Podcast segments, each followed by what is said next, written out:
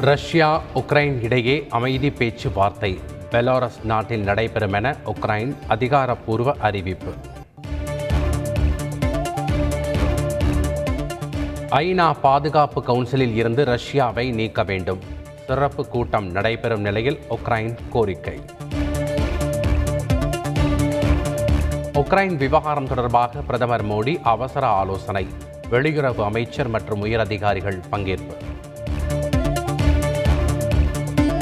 உக்ரைனில் தவிக்கும் இந்தியர்களை மீட்க தொடர்ந்து மூன்று நாட்களுக்கு விமானங்கள் அனுப்பப்படும்.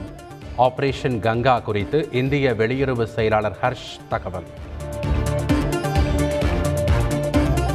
உக்ரைனில் இருந்து இந்தியர்களை அழைத்து வருவதற்காக மால்டோவா ஹங்கேரி நாடுகளுடன் பேச்சுவார்த்தை. ஏற்கனவே ருமேனியா போலந்து வழியாக அழைத்து வரும் நிலையில் கூடுதலாக இரண்டு நாடுகள் உதவுகிறது.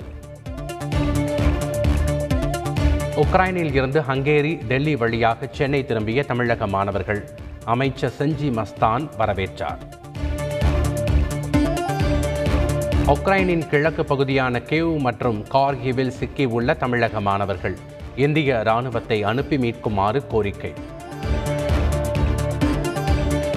ரஷ்யாவிடமிருந்து கார்கிவ் நகரம் மீட்பு உக்ரைன் ராணுவம் அறிவிப்பு. உக்ரைன் போருக்கு பிறகு இதுவரை மூன்று லட்சத்து அறுபத்தி எட்டாயிரம் பேர் வெளியேறி உள்ளனர். ஐநா அகதிகள் முகமை தகவல். உக்ரைனுக்கு நூறு மில்லியன் டாலர் நிதி உதவி மனிதாபிமான அடிப்படையில் அளிப்பதாக ஜப்பான் அறிவிப்பு. போர் உயிரிழப்பு மற்றும் சேதத்துக்கு ரஷ்யா பொறுப்பேற்க வேண்டும். சர்வதேச நீதிமன்றத்தில் உக்ரைன் சார்பாக வழக்கு.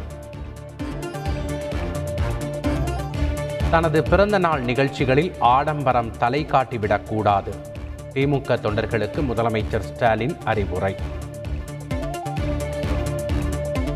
நாளை தமிழகம் வருகிறார் ராகுல் காந்தி. முதல்வர் ஸ்டாலினின் புத்தக வெளியீட்டு விழாவில் பங்கேற்கிறார்.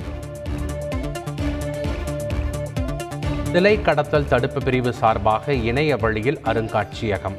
த்ரீ டி புகைப்படங்களாக சிலைகள் பதிவேற்றம். தமிழ்நாடு விளையாட்டு மேம்பாட்டு ஆணைய பயிற்சியாளர் சாந்தியிடம் போலீசார் விசாரணை. பாலினம் குறித்து கேள்வி கேட்டதாக சர்ச்சை.